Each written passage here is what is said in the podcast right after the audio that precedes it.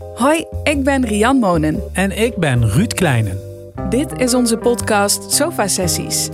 Onze gast neemt plaats op zijn of haar eigen bank en loopt helemaal leeg. Rian gaat langs bij illusionist Nigel Otomans.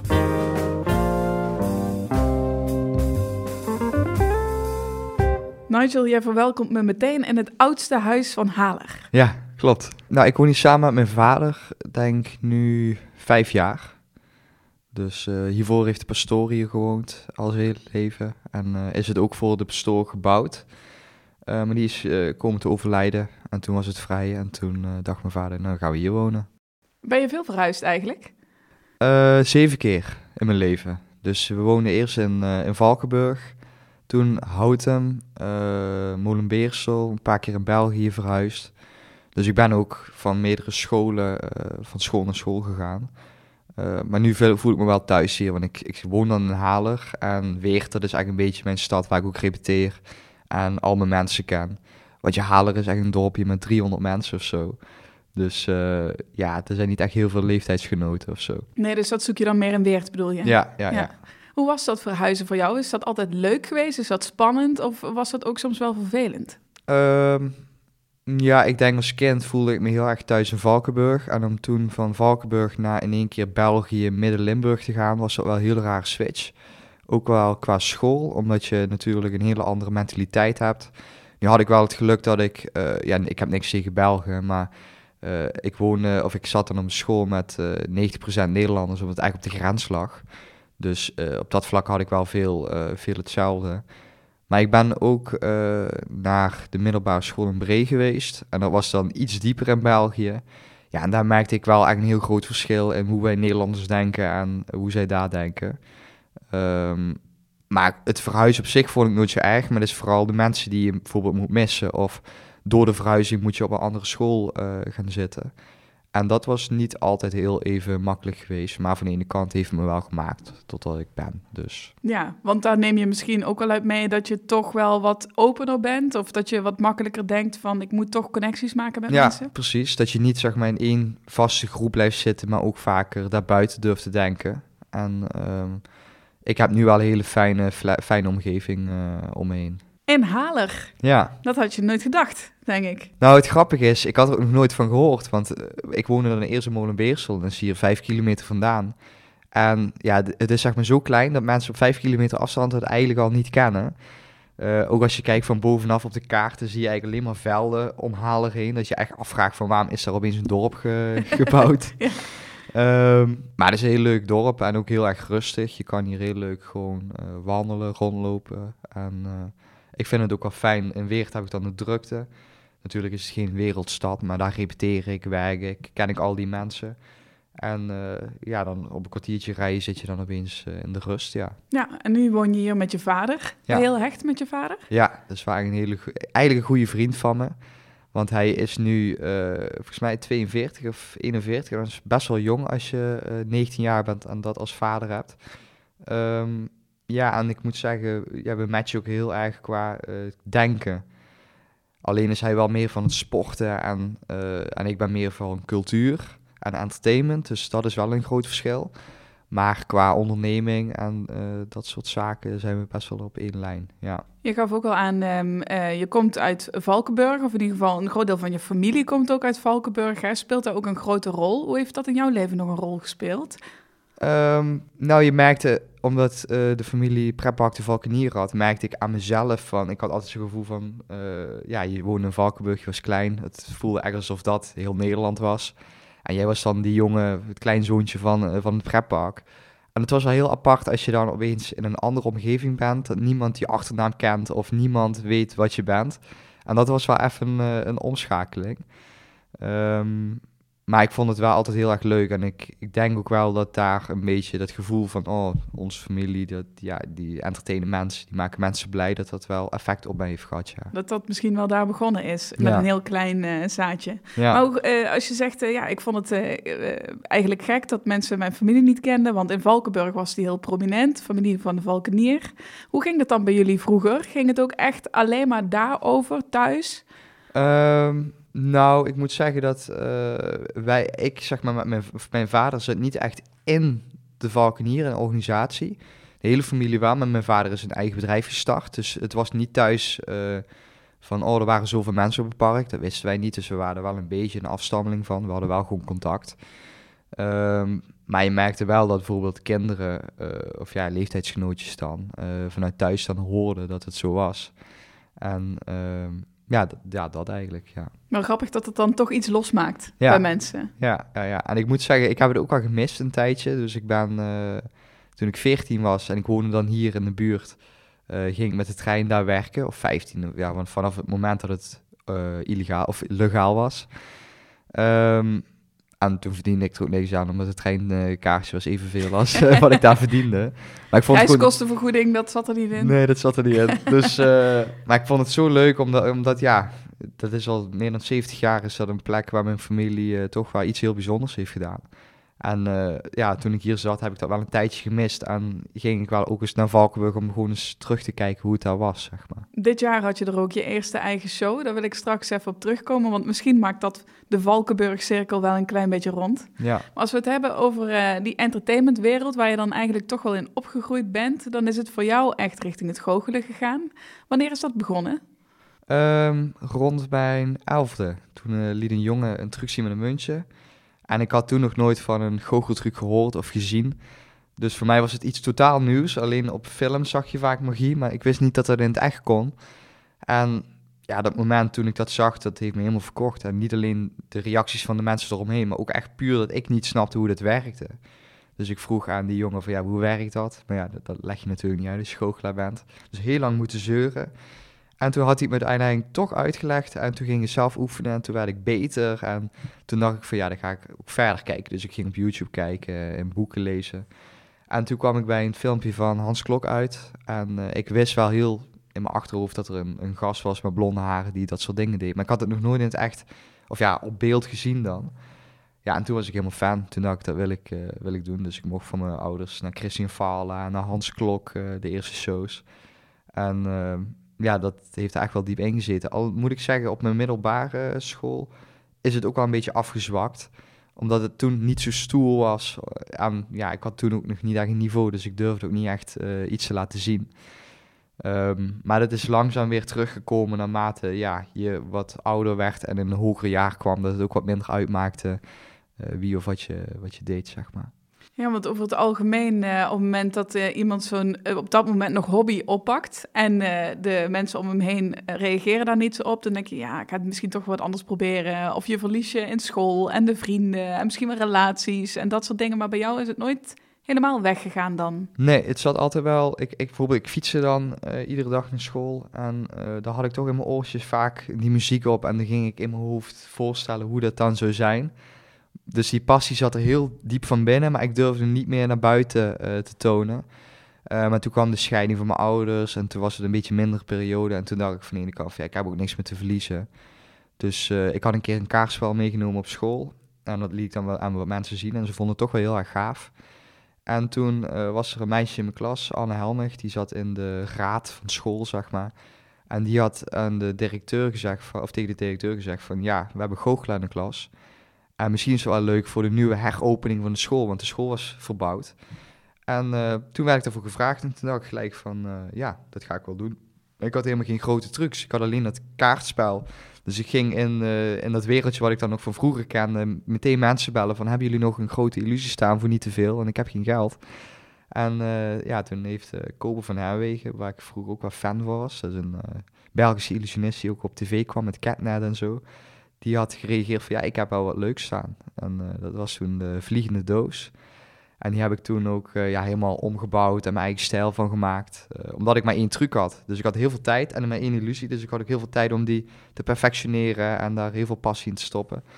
Ja, en dat sloeg wel heel goed aan. En daarna dacht ik, ik wil meer. En toen ging het er helemaal niet goed. Omdat ik kom mijn scouting terecht waar de mensen niet zo heel leuk waren. Of een beetje jaloers waren. Ik weet niet wat het was. Uh, en ik won geen prijzen en mijn vader was er niet zo mee in, want hij zag er geen geld in en hij dacht je kan beter andere dingen doen. Um, en daar had ik me even doorheen moeten boksen en toen uh, wedstrijden gewonnen. En toen ging het wel, uh, ging het wel snel en rap. Ja. Hoe oud was je toen bij die truc op school? Ehm, nou, bij, de, bij, bij het kaartspel denk ik op de middelbare school iets van uh, 15 of zo. En toen ik 16 of 17 was, was dat eerste grote optreden, de heropening van de school. En uh, ja, de wedstrijden waren ook gelijk in dat jaar. En uh, de laatste wedstrijd die ik toen had gedaan was het Nederlands kampioenschap. En toen ben ik net derde geworden met de puntentelling. En dat was eigenlijk de wedstrijd die ervoor had gezorgd dat ik wel of niet door zou gaan. Als ik daar niks gewonnen zou hebben, denk ik niet dat ik nog durfde door te gaan. Dat ik dacht van ja, misschien is het toch niks voor mij, omdat ja, mijn familie heeft al wat met entertainment, maar niet op podium staan. En ik zag uh, mijn concurrentie toen. Uh, die hadden een circusfamilie, of die zaten, de ouders waren zanger en zangeres, of die zaten eigenlijk in het wereldje. En ja, mijn vader heeft daar totaal niks mee. Dus ik ja, dacht altijd van, dat moet misschien in je zitten, in je genen of meegekregen hebben van je familie. Maar ja, uiteindelijk uh, blijkt het toch niet waar te zijn. het klinkt wel alsof je zeker in die tijd best wel getwijfeld hebt van, nou ja, mensen op school reageerden niet altijd. Um, naderhand dan ook op de scouting, dat het, dat het niet leuk was hoe mensen ermee omgingen. Maar toch, ondanks dat je en niet zeker was over je eigen truc, want je had maar één kleine truc, en niet iedereen stond aan je kant, zei je toen die school heropend zou worden, ja, dat ga ik doen. Ja, dat was, was ook eigenlijk het eerste moment waarvan ik dacht van, uh, ja, de mensen waarderen het. En ze hadden het ook niet verwacht. En um, ja, het waren ook, als je optreedt voor je leeftijdsgenoten, en vooral in die jaren, dat, daar zit ook altijd een beetje in spanning en jaloezie en ja, dus zijn niet zo stoer, want iedereen houdt van rap en dat soort, uh, dat soort dingen. Dus uh, ja, het, je moet af en toe gewoon wel, je kan niet altijd maar, um, denk ik, uh, door blijven gaan zonder steun van anderen. Je hebt uiteindelijk toch wel een moment nodig van een kleine erkenning of waardering om ook weer die kracht neer te zetten. Want op het podium eigenlijk het belangrijkste is dat je daar zelf verzekerd staat. Dat mensen zien van oké, die is niet zenuwachtig. Of er mag wel een bepaalde spanning zijn, maar niet onzekerheid. En als jij constant het gevoel hebt dat mensen het niet leuk vinden, ja, dan is het wel heel erg moeilijk om die onzekerheid te verbergen. En als je wat erkenning en waardering krijgt, ja, kan dat best wel verdwijnen. Je noemde Anne net bij naam. Dat is voor jou dan ook echt een persoon of een kantelpunt waarin dat ja, ja, veranderde? Zeker, ja. Dat is echt, uh, ja, ik, en dat heb ik zo vaak in mijn leven, dat, ik, dat heel veel die kleine beslissingen of mensen dan opeens zo'n koers uitzetten, terwijl ik natuurlijk niet weet hoe het anders was geweest. Maar uh, ja, dat is wel bijzonder, ja. Die, uh, je had het heel even over die scoutingperiode. Was dat nog daarna of was dat ervoor? Uh, dat was eigenlijk daarna. Dus ik had in het begin heel veel uh, zelfvertrouwen gekregen door de eerste optreden. En daarna kwamen die optredens waar het dan weer wat minder ging. En ik zat niet op de scouting, maar ik liet eerst bij een Jong Nederland, dat is ook een soort scouting, een act zien. En dat vonden ze toen wel leuk op zich. En toen werd ik gevraagd bij een andere scouting, maar er waren ook wat mensen hier in de buurt die me dan half kenden. En uh, ja, dat, dat was geen prettige ervaring, maar dat waren natuurlijk ook allemaal mensen van mijn leeftijd in een groep zonder een begeleider daarbij of begeleiders met dezelfde leeftijd. Dus het was niet zoals in een klas dat je een docent dat die ook zei van hey, even stil. En dat is heel moeilijk om dat ook als entertainer erbij te hebben. Omdat ja, je moet mensen, uh, mensen moeten je mogen. En als je ook nog de docent moet uithangen, dat gaat niet echt goed. Dus ja. En daarna toch weer opgepakt? Ja, ja ik kan ook ik had voor dat ene optreden me aangemeld bij wedstrijden, dus daar kon ik ook niet meer... Uh, was eigenlijk al in werking gezet. Ja, precies. En ik was ook al een beetje met die acts. En toen had ik bij kunstbende, ging ik meedoen, won ik geen prijs. Ja, lokale talentenjachtjes was het niet. En toen de Nederlandse kampioenschappen en toen inderdaad uh, ja, de eerste, of de derde prijs dan gewonnen. Um, ja, en toen na ieder jaar wel eerst, twee keer eerst bij kunstbende geworden, Nederlands kampioen geworden. Dus ja, dat heeft zich wel goed opgebouwd. Zeg maar. Ja, en dan ziet de wereld er opeens heel anders uit. Maar je zei net, uh, als die eerste keer toen je derde werd, zeg maar, als ik daar niet een prijs had gepakt, dan was ik misschien wel gestopt. Ja. Helemaal.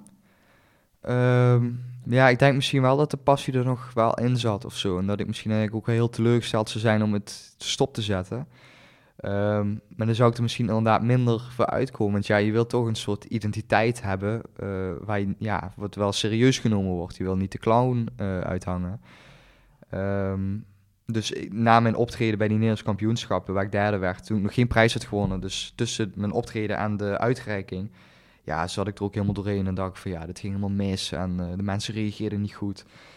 Um, en toen net derde geworden en dat heeft vaak even echt verschil gemaakt. Ja. Is er wel eens iets anders door je hoofd gegaan? Van als niet dit, dan misschien wel dit? Um, Ja, ik heb wel een tijdje um, trucs verkocht als kind. Dus dan zat ik op internet uh, en dan verzon ik trucs vanuit China naar Australië via Facebookgroepen en dat soort uh, dingen. Handel. Ja, en daar zag mijn vader dus ook meer in. Dus toen ik zei tegen mijn vader, ik ga podium, zegt hij, nee, blijf maar lekker met die trucs handelen, want dat zit meer, uh, dat verdient hem best goed. En vooral op mijn leeftijd. Um, dus het, ja, het ondernemen vind ik altijd wel leuk of iets organiseren. Maar op dit moment zou ik niet weten wat ik nog anders zou uh, kunnen doen. Want ja, voor de rest heb ik niet echt een, een, een andere iets opgebouwd of ontwikkeld of zo. Um, ja. Je gaf nog even aan in die periode ook dat je ouders uh, scheiden. Hoe oud was je toen? Um, volgens mij 14 of zo, of 13. Uh, ja, en dat was wel heel erg zwaar. Want daarvoor was ik ook wel heel onzeker. Ook over dat goochelen dan op de basisschool. Um, maar toen, ja, door die scheiding uiteindelijk, had ik ook echt zoiets opgebouwd van, ik heb niks meer te verliezen. En uh, wat mijn vader of iemand er ook van vindt, of mijn moeder, dat maakt mij helemaal niks meer uit. En ik ga gewoon, uh, gewoon leven. Dus het heeft me wel geholpen van de ene kant. En ook wel een stukje verantwoordelijkheid gegeven. Want op zo'n moment, als je ouders ruzie met elkaar hebben, voel je wel een bepaalde eigen verantwoordelijkheid. Van oké, okay, zij zijn met uh, zichzelf bezig, dus ik moet heel even op mezelf focussen. Um, dus ja, uiteindelijk heeft het niet heel slecht uitgepakt. Natuurlijk weet je nooit hoe het anders heeft uitgepakt, maar uh, dat was wel echt, daar had ik wel vaak over nagedacht. Dat ik dacht van ja, ik ga gewoon mijn eigen ding doen, wat jullie allemaal doen met die ruzies, dat maakt me niks uit. En niet dat het hele heftige ruzies waren met geweld of zo, dat niet, maar een kleine ruzie tussen ouders voelde al voor een kind als iets heel groots, zeg maar. Ja, maar het kan denk ik, um, ik heb geen ervaring, dus uh, corrigeer me als ik het verkeerd heb, maar het kan denk ik twee kanten opslaan. Of je trekt je terug en focus je op jezelf, of je gaat proberen om dat goed te maken of om een rol te spelen, zodat, dat, ja. Ja, zodat er minder ruzie is of dat het beter gaat thuis. Heb je daar nog mee geworsteld? Nou, in het begin wel, want in het begin verandert iets heel groots in je leven. Want ja, het was eerst echt huisje, boompje, beestje. En opeens wordt dat, zonder dat je het verwacht, vaak uh, wordt het helemaal overhoop gegooid. En dat wil natuurlijk niemand. Dus in het begin probeer je het natuurlijk, uh, of ja, bij je nadenken, ja, hoe kan ik het oplossen? Maar je komt er snel achter, ja, dat valt niet op te lossen, want dat zijn grote mensenzaken. Dus ik heb me wel heel snel van, ja, dat ik, dat ik het uit had geschakeld en dacht van, ik ga me er niet mee bezighouden en gewoon op mezelf focussen. Dus, uh, en ik moet zeggen dat mijn ouders er ook wel heel goed mee om hebben gegaan. Ze hebben wel altijd ervoor gezorgd, of geprobeerd te zorgen dat ja, ik en mijn broertje dan er nooit last van uh, zouden hebben. Dus niet ruzies waar wij bij waren of zo. Maar ja, goed, een scheiding kun je niet verbergen. Als je vader of moeder weg is, dan is ze weg, zeg maar. Ja. En nu uh, je woon je in Haller uh, met je vader. Hoe is dan de band met je moeder en je broertje? Uh, goed. Dat was wel een lange tijd ja, iets minder geweest. Omdat je natuurlijk... Ehm, ze, wonen, ja, ze wonen in... in kijk, Urmond. Of daar in de buurt, zeg maar. Uh, dus het was ver en je had natuurlijk geen rijbewijs en je hebt school en Stan heeft ook school. En ik was dan ook heel druk bezig met mezelf, dus ik heb niet alleen dat, maar ook bijvoorbeeld vrienden en zo. Dat was even allemaal aan de kant gezet. Um, maar nu is het heel goed, dus ik, ik bel vaker en ik ga één keer in de week langs. En Stan, mijn broertje, die komt ook wel uh, één keer in de twee weken even langs. Dus, uh, en het is niet, het, ja, ja, het voelde eigenlijk als iets heel normaals nou, ja. Het klinkt wel alsof jij in die jaren best wel veel zelf hebt willen oplossen of zelf hebt willen aanpakken. Ja, ja vooral in die. Kijk, als je nu, ik heb nu wel hele goede vrienden waar je dan. Uh, ja, als je, als je zit of als zij ijs mee zitten, dan. Maar goed, op die leeftijd, uh, als iedereen nog niet weet wie of wat hij is en in de puberteit zit, dan is het natuurlijk anders. Um, maar ik was, ja, ik, ik had een beetje een ropperiode, maar ik had geluk dat ik eh, op Spotify wat motivational speeches hoorde, waar ik mezelf in herkende. Dat ze bijvoorbeeld van die kreten hadden van, uh, ja, maakt niet uit hoe moeilijk het is, ga gewoon door, dat soort dingen. Uh, en daar had ik wel heel veel steun aan. Uh, dat ik eigenlijk die negatieve situatie zag als een soort energie om ja, iets nieuws te ontwikkelen. En ik dacht van, ja, als ik hierin blijf zitten, dan wordt het sowieso nooit beter. Dus laat ik maar proberen om, om ja, een goede vibe neer te zetten, ja.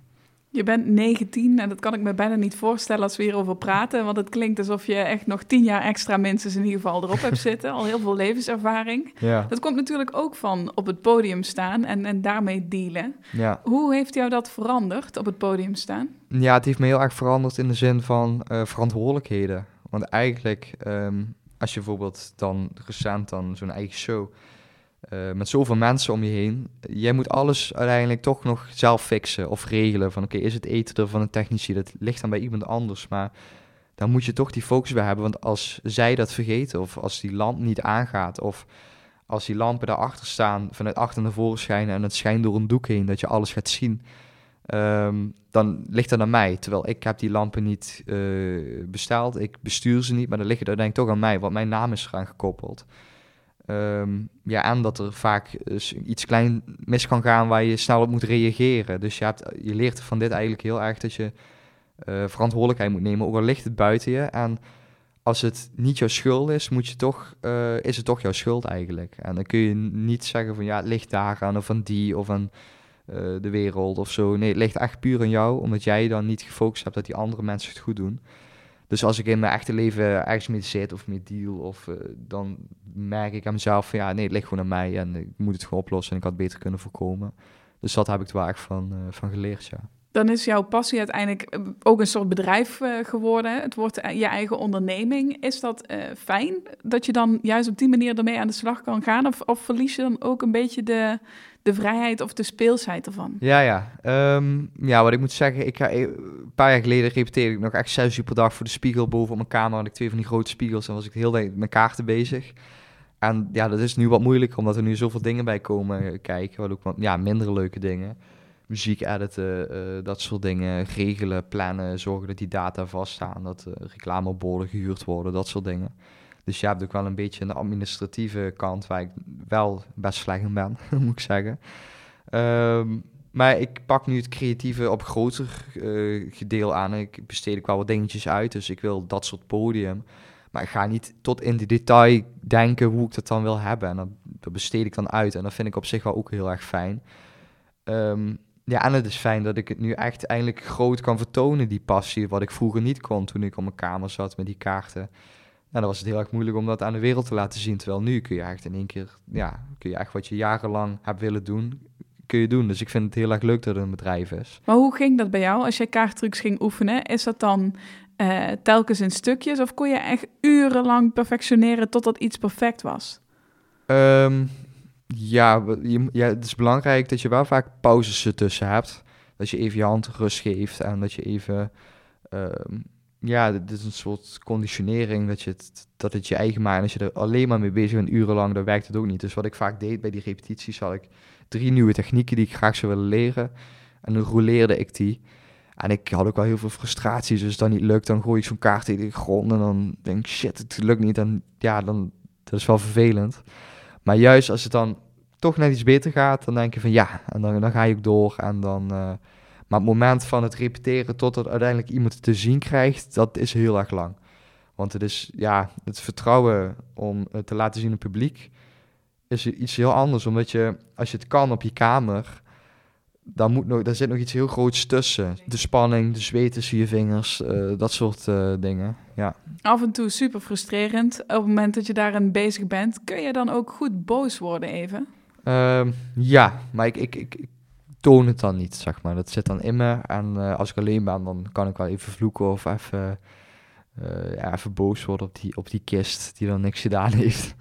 Ehm, maar ja, ik, ik, ik heb wel gemerkt, het komt altijd wel eh, goed. Dus uh, ik vind alleen nu heel erg lastig om um, te beginnen aan iets weer iets heel kleins. Omdat er zoveel te, daar had je eigenlijk vroeger heel erg de tijd voor. Dus als mensen willen beginnen, begin zo vroeg mogelijk. Want als kind, ja, zijn die kleine dingen ook nog gaaf. Omdat je helemaal geen, geen geld hebt voor die grote trucs van Hans. Maar dan denk, doe je maar net alsof dat groot is.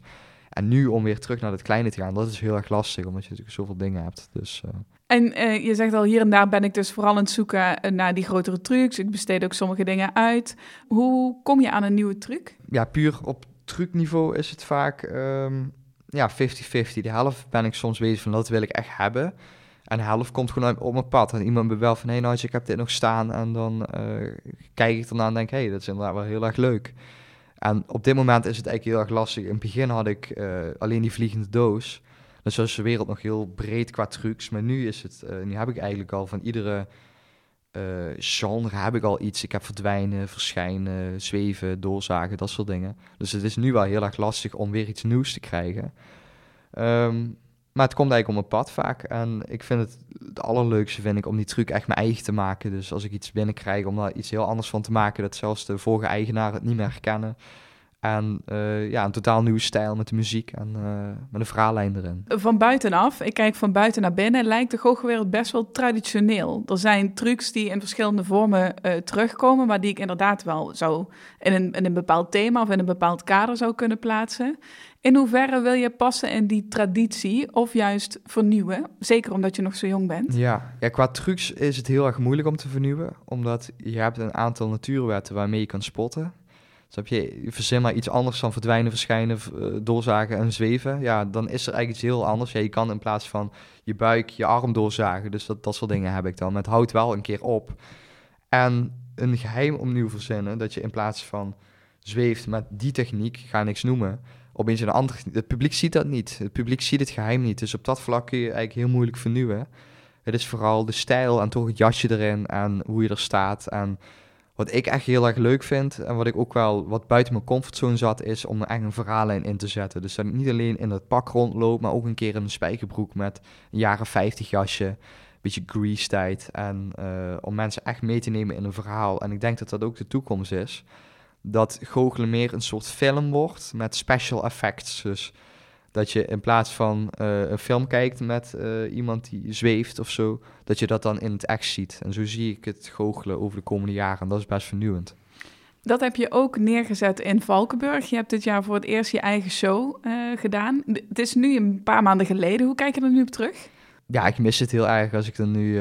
want als je er middenin zit, dan heb je zoveel dingen in je hoofd dat je niet echt kan genieten. Um, maar nu zit ik, uh, ja, kijk ik wekelijks even de filmpjes terug en dan krijg ik wel kippenvel. Dat is wel echt super gaaf. En uh, een geweldig team om me heen uh, gehad met technici en mensen die op het podium stonden. En het, meest leuke vond ik echt die familieband. Dus je komt daar aan en je praat met iemand die de trucs klaar zet en je praat met iemand die optreedt. En het, ja, het was één familie. Het was geen van, geen, er waren geen rangen. Natuurlijk waren mensen die aansturen. En die af en toe wat strenger zijn. Maar het was echt een, een hele leuke ervaring. En ook dat er zoveel mensen gekomen zijn. En uh, dat was ook een, echt een droom. Je zit echt even samen in een bubbel. Ja. En uh, het verhaal dat je daar vertelde is ook het verhaal dat je zelf gemaakt hebt, toch? Uh, ja, het was de geschiedenis van Valkenburg. Ja, die heb ik natuurlijk niet zelf verzonnen. maar die heb ik wel ja, proberen weer te geven. Dus we gingen eigenlijk ja, ervan uit, wat ook gebleken is, dat er heel veel toeristen gekomen waren. En ik vond het heel erg leuk om voor die toeristen eigenlijk te laten zien van waarom dat zij eigenlijk in Valkenburg zaten op vakantie. Dat weten ze zelf eigenlijk niet. Maar dan zie je van oké, eh, het begon in 1853 met het eerste station wat daar gebouwd werd. Want daarvoor kende Valkenburg niemand. Ehm, ja, en dat vond ik heel erg leuk om door de jaren heen. Uh, en ook, ja, daar staat zo'n kasteelruïne. En dan hadden wij ook zo'n scène met uh, de middeleeuwen. En dat sloeg ook heel goed aan dat mensen echt het gevoel hadden van, is het nu al voorbij? Omdat, ja, ik mijn hele team, al die, die drie dames, JC, Claire en Kelly en Yuri dan, de mannelijke assistent, die moesten ook van iedere scène nieuwe kleding hebben. Dus ja, we hebben echt, eh, ik denk iets van 40 of 50 outfits uiteindelijk uh, gehad. Ja, en dat, dat vonden mensen wel heel erg leuk, ja. Nou, is dit iets waar je helemaal zelf de regie over had? Zowel qua productie, als dat je daar zelf staat, als dat je het, het verhaal eh, niet van origine bedenkt, maar wel het, het verhaal dat daar staat uiteindelijk. Je wordt natuurlijk ook vaker gevraagd om ergens op te komen dagen. Hoe gaat dat? Ja, ik heb eigenlijk nu een beetje twee stijlen ontwikkeld. Ik heb gewoon de boekingen en dat is dan gewoon uh, trucs knallen. Dus geen verhalen en dat werkt ook niet op een bedrijf. Dan ga je niet over de middeleeuwen beginnen. Dat moet gewoon flashy, glitterachtig zijn.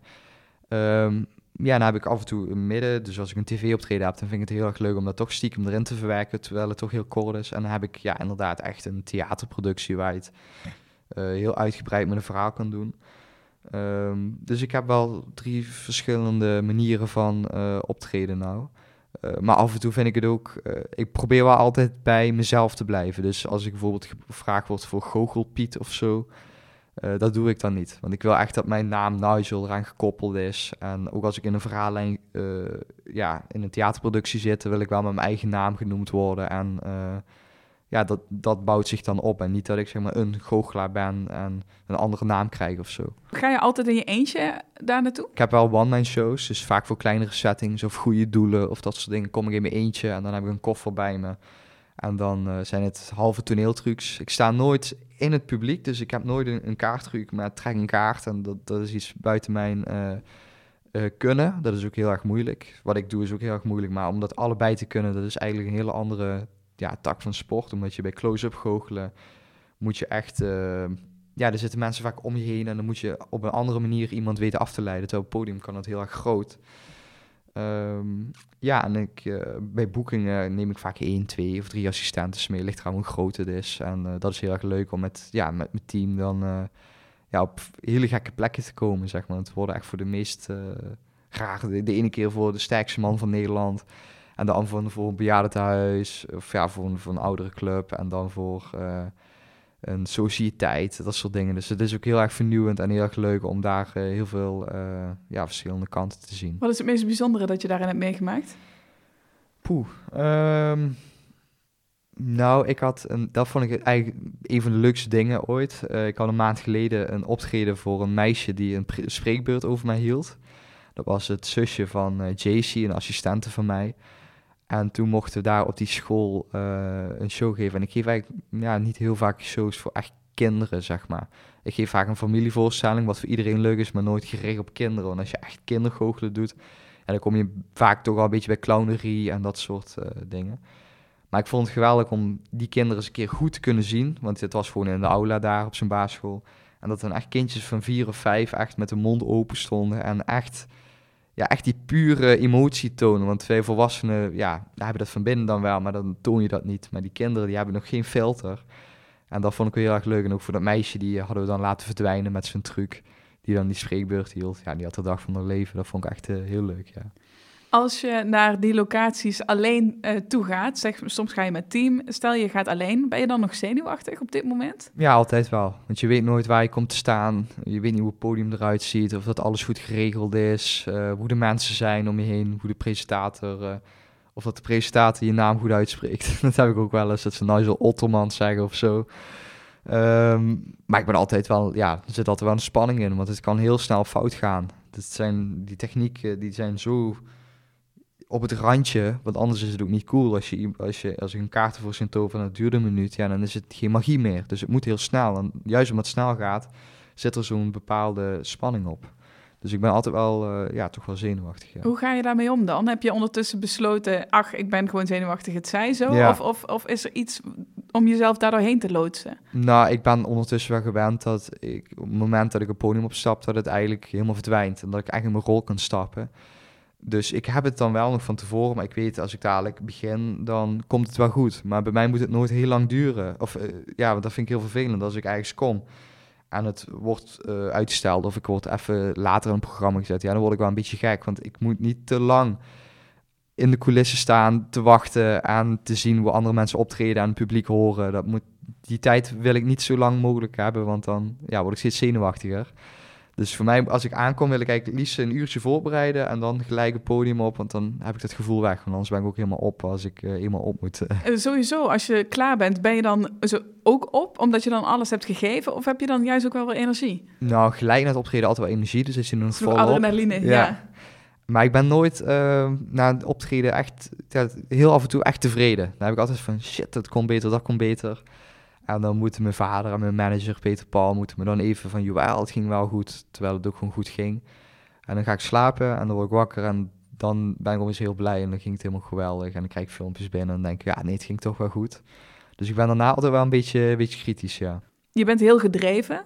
Je bent dus een klein beetje perfectionistisch na zo'n optreden. Heb je ook wel eens rust? Um, nou, dat heb ik een lange tijd niet gehad omdat ik, uh, ik zat ook in mijn examenjaar en dat zat ook wel een bepaalde druk op dat ik dat moest halen. Um, dus en ik, ik, ik, ik, ja, ik ga nooit op stap of dat soort dingen. Ik vind dat ook helemaal niet leuk om te doen. Ik ben dan één keer bijgeleden en Galen geweest, maar ik sta daar en ik, ik voel daar niks voor. En dan ben ik alleen maar in mijn hoofd nadenken van ja, dat goochelen.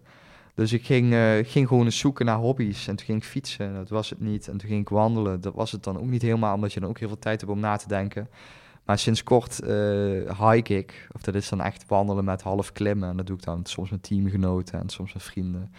En ik vind het leuk daar eigenlijk is dat je... Ja, je bent ook constant kijken waar loop je. Want er zijn zo'n grote rotsen. Dus je hebt geen tijd om na te denken over het goochelen of over wat er morgen gaat komen. Um, dus dat is nu wel een manier voor mij. Dus ik doe dat ook twee keer in de week in Ardennen of één keer in de week. Dan rijd ik daar naartoe. En dan altijd een nieuwe route. En dan, uh, ja, dat vind ik wel echt heel erg fijn. En dat heb ik echt nodig. En ik kijk er ook vaak echt naar uit. Omdat je je moet focussen, kun je niet ergens anders aan denken. En dat is eigenlijk de enige manier voor jou om niet aan goochelen te denken. Ja, eigenlijk wel, ja. als je het, als je het zo zegt wel, ja, inderdaad, ja. Het is natuurlijk ook wel echt je identiteit geworden. En dat is af en toe, ja, niet vervelend, maar af en toe denk je van, ja, ik ben wel meer dan alleen uh, die goochelaar. Dus als je de supermarkt binnenkomt en uh, cashiers of zo, die hebben ze er ook. Ik vind het heel leuk hoor, moeten ze vooral niet meer stoppen. Maar uh, ja, dat is wel, het is echt een identiteit geworden. terwijl er natuurlijk al veel meer dan dat is. En dat vind ik ook leuk als ik met mensen ga hiken en grapjes gaan maken. Of gewoon even totaal iets anders gaat doen.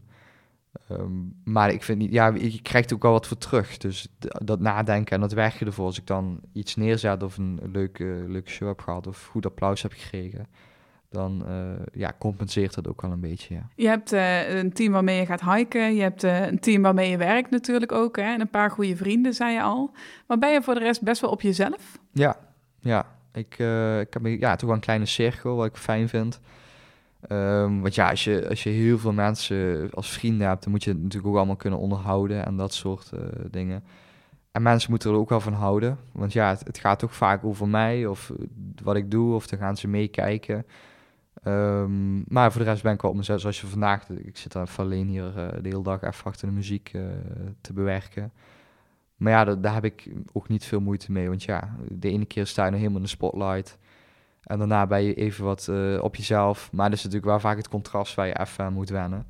Vooral als je in deze tijden dat je in één keer een periode hebt met heel veel optredens en dan heel lange tijd niks. Ja, dat, dat is wel even vervelend om dat te kunnen omschakelen. En als je dan na een hele lange periode niks weer even iets groots moet doen, ja, dan moet je ook even dat mentale voorbereiden, zeg maar. Want je zit echt, ja, het zijn eigenlijk twee rollen waar je in zit, een soort alter ego. En als ik een week vol met optredens heb, dan zit ik in die alter ego. En als ik daar even niet in zit, dan moet je daar echt even weer in, uh, in komen, zeg maar. Hoe zet je die knop dan om? Uh, ja, vaak is het gewoon uh, mijn showpak aandoen. En uh, de mensen zien en de trucs zien. En uh, ja, de plek waar je staat, dat is vaak het uh, moment waar het echt omgeschakeld wordt. Ja, maar dan ben je natuurlijk al daar. Daar zit een proces voor van opstaan en die dag dat moeten gaan doen. En ja. is, is dat dan nog een zwaar proces voordat je die knop om kunt krijgen? Um, ja, van de ene kant wel, maar van de andere kant is het ook, als ik, als ik zo nu zo te horen krijg, ik moet morgen optreden, dan zou dat niet heel fijn zijn, denk ik. Of dan moet ik daar echt even, oké, wow, even nadenken, hoe is het dan daar? En ik moet ook echt, uh, ik doe dat vaak in mijn hoofd. Als ik dan een foto van een optreden krijg, dan zie ik al helemaal voor me hoe ik er sta. Dus als ik dan die dag opsta, dan, dan gaat het wel goed.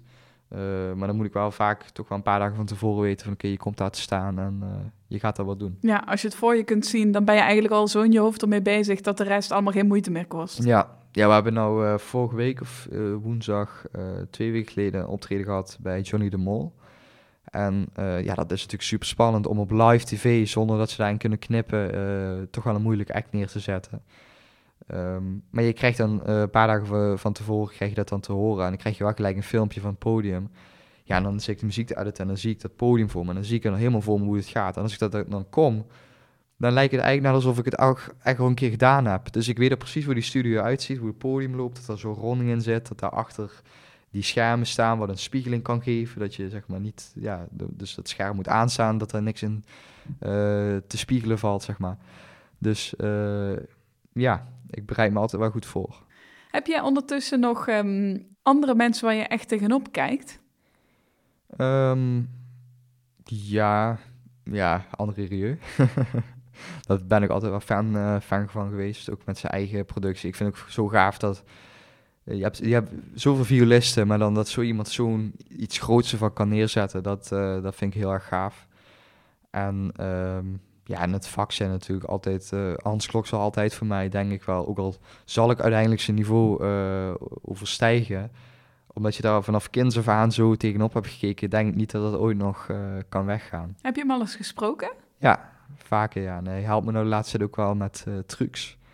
Dus dan heb ik een nieuwe truc gekocht... en dan maakt hij helemaal nieuw en dan fris ik die op... en uh, dan geeft hij me nog de laatste details. Of hij heeft ook een vriend, daar krijg ik ook heel veel tips van via WhatsApp. En dan bellen we dan wel eens. Uh, en dan zegt hij, ja, dat schroefje moet je misschien zo zetten, want dan springt dat sneller open of zo. Um, maar natuurlijk snap ik van de ene kant ook wel dat ze, dat ze me helpen, want het zijn vaak toch een beetje dezelfde trucs en uh, technieken. En als ik die niet goed doe, dan is het voor hem natuurlijk ook nadelig. Dus dat merk je heel erg in deze goochelwereld, dat iedereen elkaar helpt om, um, ja, om ervoor te zorgen dat het, dat, dat het algemeen goochelen wel nog gewoon goed blijft. En dat die geheimen niet prijsgegeven worden. Hoe groot is die wereld eigenlijk? Als ik kijk naar mensen van jouw leeftijd in Nederland, hoeveel goochelaars zijn er dan? Ehm, ja, omdat ik erin zit, vind ik het niet klein of groot. Maar mhm. ik denk als je het vergelijkt met andere werelden, zoals voetbal of echt de sportwereld, is het eigenlijk een super kleine, kleine wereld. Ik ben eigenlijk, ja, denk een van de enigen in Limburg sowieso, voor mijn leeftijd en wat ik doe. Ehm, ja, voor de rest, ik denk dat je ze op een, uh, op een hand wel kan tellen in, in Nederland van mijn leeftijd. Uh, en iedereen kent elkaar ook. Iedereen heeft ook van elkaar gehoord. Ook al is iemand een heel klein niveau, je weet al gelijk, oh, die is er en die bestaat en die doet dit en dat. Omdat het zo'n kleine wereld is en je bent ook altijd nieuwsgierig van, komt er nog iemand met iets nieuws? En ja. Maar het is wel leuk dat jullie, zeker als die wereld zo klein is, elkaar dan wel ondersteunen en niet eigenlijk ook weer uit die wereld kijken. Want er kan ook uh, jaloezie natuurlijk ontstaan op het moment dat iemand een hele goede truc doet en je denkt, potverdomme, die had een mindset ja. moeten Ja, ik denk dat dat van binnen ook wel zeker, uh, zeker plaatsvindt. Maar goochelaars en illusionisten zijn natuurlijk wel, uh, is wel een beetje een slangen, slangenvolkje omdat ze dat natuurlijk ook gewend zijn om mensen voor de gek te houden en dat soort dingen. Dus je moet wel altijd een beetje op je hoede zijn, denk ik dan. Ehm, ja, natuurlijk, als je bij wedstrijden zit, voel je natuurlijk ook wel een bepaalde, uh, uh, ja, niet jaloezie, maar een bepaalde strijd. Omdat, ja, als jij eerste van Nederland bent, ja, dat betekent gewoon dat je heel veel boekingen gaat krijgen dat jaar. En dat je overal het nieuws komt. En uh, ja, dat is echt wel een titel die wat waarde heeft. Dus je merkt bij de wedstrijden wel vaak een beetje een strijd tussen mensen. En, maar over het algemeen zijn mensen aardig. En ik ga naar collega's kijken en ze komen ook naar mij kijken. En we spreken elkaar. En we delen ideeën uit. En dat is dus wel heel erg tof. Moeten mensen bij jou op hun hoede zijn? Nee. Nee, maar ja, goed, iemand die dat zegt, uh, die weet het nooit. nee, maar ik denk, uh, ik, ben, ik help altijd heel erg graag mensen. En ik kreeg laatst ook een mailtje van een jongen van 12 jaar. Dat vond ik wel heel erg leuk. Toen herkende ik mezelf heel erg erin. Van ja, nou, je ik ben pas begonnen. En uh, wat jij doet, dat wil ik ook kunnen, kunnen een keer lang, mag een keer langskomen. En dan weet ik dat ik als kind, ja, ik kreeg daar nooit reactie op van mensen. Um, dus ja, ik nodig zo'n jongen altijd wel uit en dan gaan we eens praten en kijken. En dan wil ik hem ook wel helpen, omdat ik echt nog... Eigenlijk is het nog heel kort geleden dat ik ook in die fase zat. Ehm, dus ik voel nog heel erg hoe dat voelt voor zo'n jongen als hij geholpen wordt. En ik ben ook heel veel geholpen door mensen. Uh, wat me ook wel echt, ja, wat ook wel ervoor heeft gezorgd wat ik nu doe.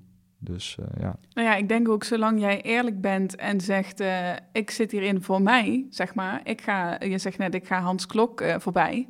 Dat staat voor jou eigenlijk gewoon al vast. Ja. Dan, dan kunnen mensen natuurlijk zich ook niet aan jou verlopen. Want wat je ziet is wat je get in die zin. Ja, ja, ja. Jij zult altijd jezelf op nummer één zetten. Ja. Ja, dat moet ook wel. En vooral, ja, niet in, de, in iedere wereld, als je de top wil bereiken, moet je altijd een beetje jezelf en ik denk als je later oud bent, dan is het natuurlijk wat minder en heb je het ook wel bereikt en dan ga je kijken naar andere dingen in het leven. Maar ik denk juist nu in deze leeftijd waar ik kan opbouwen, waar ik net klaar ben met school, ja, dan moet ik gewoon streven naar die top. En, uh, maar wel altijd met passie. Ik, moet het wel, ik vind wel van mezelf dat ik het moet doen omdat ik het leuk vind. En uh, Anders lukt het ook niet. Als, als, je de top wil bereiken voor iets wat je niet leuk vindt, dan gaat het sowieso niet. Uh, dan krijg je echt een burn-out. Ja, dan gaat het gewoon ten koste van jezelf. Ja. Ja, dat gevoel heb je niet. Nee. Ja, dus af en toe dat je fysiek al moe bent. Als je een week lang uh, hebt gewerkt aan de show of hebt opgetreden, dan ben je fysiek wel. En mentaal natuurlijk ook wel een beetje op. Um, maar daar heb ik gelukkig nu dat hiken voor gevonden. Dat me wel, uh, wel helpt. ja. ja. Je bent inderdaad klaar met school en je volledig gefocust op het goochelen. Hoe ziet jouw dag of week dan uit? Wat, wat doe je dan?